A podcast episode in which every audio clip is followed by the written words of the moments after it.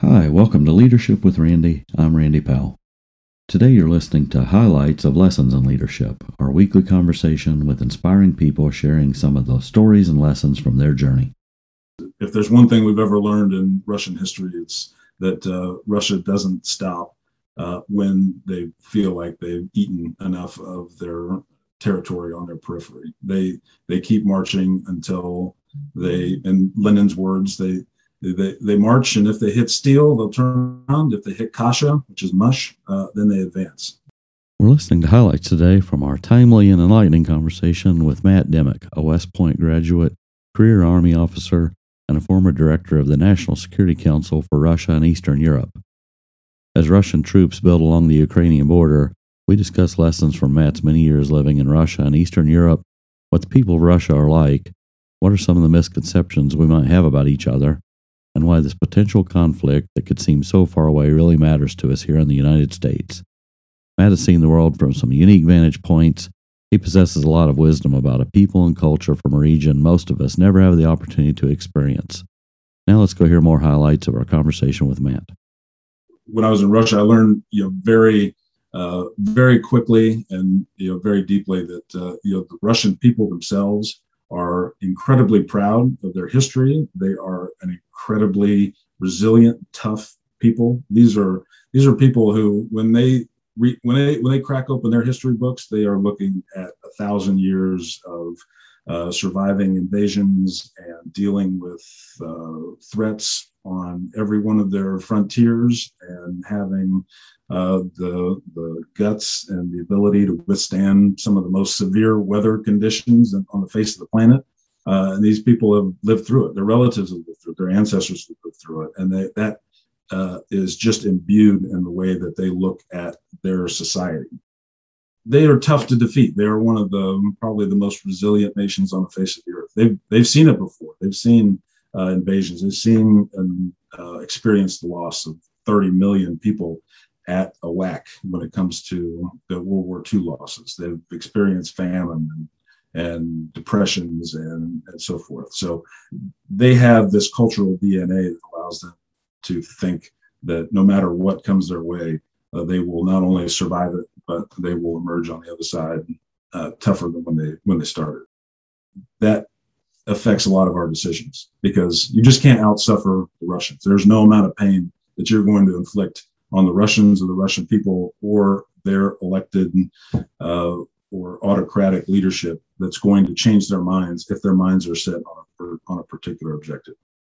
Russia comes with uh, incredible strengths. It's a nation that spans 12 time zones. It's got a seat at the National Security Council. It has enough nuclear weapons to uh, eradicate our nation as a, as a functioning entity uh, and destroy the world.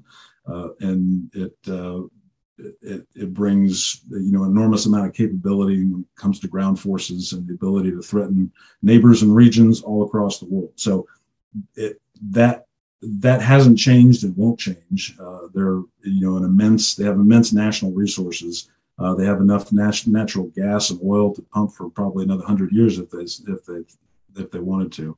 Uh, and they, so they, they, come with some immense strengths uh, that can't be discounted. There are uh, two different perspectives. You know, we, we grew up in the United States, the shining city on the hill. Tomorrow is going to be brighter than today. Our descendants will be more prosperous than, than we are. Uh, life life will get better, and uh, history is one long arrow towards uh, improvement and betterment. Uh, and that's that's the life that's the life we've lived. That's the you know our our country's path. You know, brighter days are ahead. Russians don't share that perspective.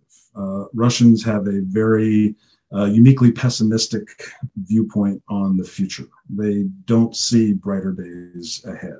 Uh, they hope for brighter days ahead. They got a famous saying, you know, hope for the best, expect the usual.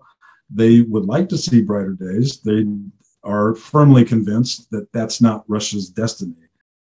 They don't see, like I said, they don't see uh, things getting better. They uh, they are there to trudge through life, uh, make the best of what they have, uh, do what they can for their families. Uh, you know, try to you know try try to live this life as best they can. But they know obstacles are against them. The weather, uh, their governments, their autocrats, you know, the, the forces that be in Moscow, all of the invasions, the famines, the poverty. That's that's just Russia's lot, in their opinion.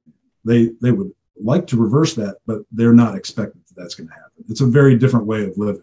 Uh, when you have when you have that perspective, you approach uh, your your life, you approach your life decisions. Uh, you you expect certain things out of your government uh, that are completely different than what we expect. Uh, you know, if we get uh, if we get our policy with Russia wrong, or we make we make missteps, or we we do things through action or inaction uh, that erode our relationships with uh, key European allies, uh, then things are going to get very difficult. Other things too is if we get this wrong with Russia and uh, we uh, send the wrong signals about our determination to maintain security in a key part of the world and to support our allies and partners, there's another major power out there who will take some lessons learned from that, and that's uh, China and China uh, may make some decisions based on how we approach Russia and how we approach this crisis in Ukraine and draw some conclusions about our commitment and our ability to uh, wield our power on the world stage. Uh, having a uh, policy of taking European, Central European security seriously is incredibly important for our own national security interests and to keep the uh, keep the Russians from thinking that uh, they they will get to tear up the rules uh, that we've established over the last seven decades when it comes to the security apparatus that, that keeps countries in Europe from tearing each other's throats out.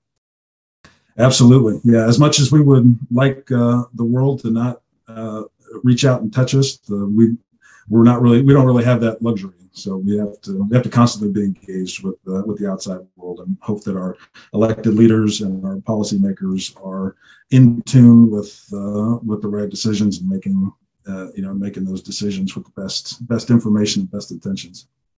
I hope you've enjoyed these highlights from Lessons in Leadership and our conversation with Matt Dimmick. I know I learned a lot. I hope you did as well.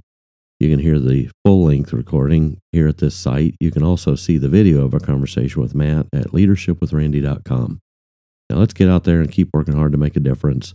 Keep believing, dreaming, and doing big things. I hope to see you again soon. Bye.